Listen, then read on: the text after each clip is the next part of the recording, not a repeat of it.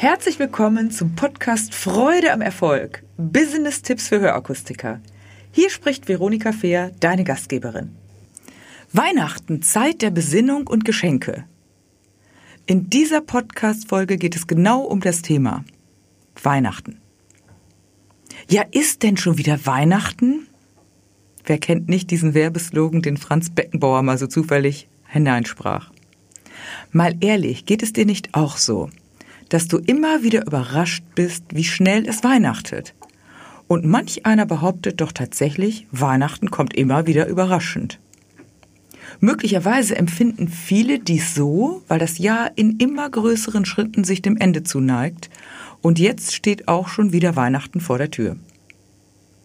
Heute möchte ich dich in einem kurzen Podcast dazu einladen, dich auf die bevorstehende Weihnachtszeit einzustimmen und ich möchte dich animieren, dir einmal darüber Gedanken zu machen, wie du die vorweihnachtliche Zeit nicht nur privat positiv und stimmungsvoll gestalten kannst, sondern auch, wie du gerade in dieser Zeit deine Kunden stimmungsvoll und möglicherweise mit kleinen Aufmerksamkeiten in deinen Bann ziehen kannst und damit emotional bindest.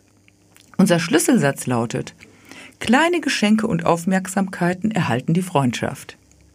Es geht hier nicht allein um Geschenke, sondern um die kleinen Aufmerksamkeiten, mit denen wir einander zeigen, dass wir uns schätzen. Mache dir einmal Gedanken darüber, was du tun kannst, damit deine Kunden besonders in dieser Zeit eine stimmungsvolle Atmosphäre erleben. Ich meine zusätzlich zur Dekoration, die sicherlich jeder macht. Manche Akustiker gestalten Adventssingen, kleine Lesungen, dekorieren Weihnachtsbäume mit Geschenkkärtchen für bedürftige Kinder oder lassen sich kleine Aufmerksamkeiten einfallen. Wäre es nicht schön, wenn deine Kunden gerade im Advent nicht nur den Weihnachtsmarkt oder die Einkäufe in Erinnerung behalten, sondern sich an die wunderbare Atmosphäre bei dir in deinem Geschäft erinnern? Vielleicht gibt es ja sogar den ein oder anderen Kunden, den du bei adventlichen Aktivitäten mit einbinden könntest. Spielt jemand zum Beispiel ein Instrument oder ist er etwa Dichter, Autor oder guter Geschichtenerzähler oder Künstler oder Vorsitzender eines Clubs, eines Vereins, die du einbinden könntest? Es gibt ja auch etliche Kunden, die im sogenannten Unruhestand sind und sich darüber freuen, wenn sie kleine Aufgaben und Verantwortung übernehmen dürfen. Wertschätzung ist im Übrigen eines der größten Geschenke, welches wir uns gegenseitig machen können. Und dies ist gerade zu dieser Zeit eine schöne Geste. Übrigens, in einem bekannten Hamburger Kaufhaus am Jungfernstieg findet jedes Jahr für geladene Gäste in stimmungsvoller Atmosphäre ein Christmas Shopping mit begleitender Musik statt. Es werden Leckereien gereicht und in angenehmer Atmosphäre wird nach Geschäftsschluss geshoppt und geplauscht. Wer einmal dabei war, der möchte jedes Jahr wieder dabei sein und macht sogar Werbung dafür im Freundeskreis. Neulich hat mich eine Freundin angesprochen, kommst du da auch hin, wollen wir da zusammen hingehen? Da mein Zeitplan und mein Terminkalender immer voll ist, habe ich mir tatsächlich vier Wochen vorher das schon eingetragen und mich dann natürlich angemeldet.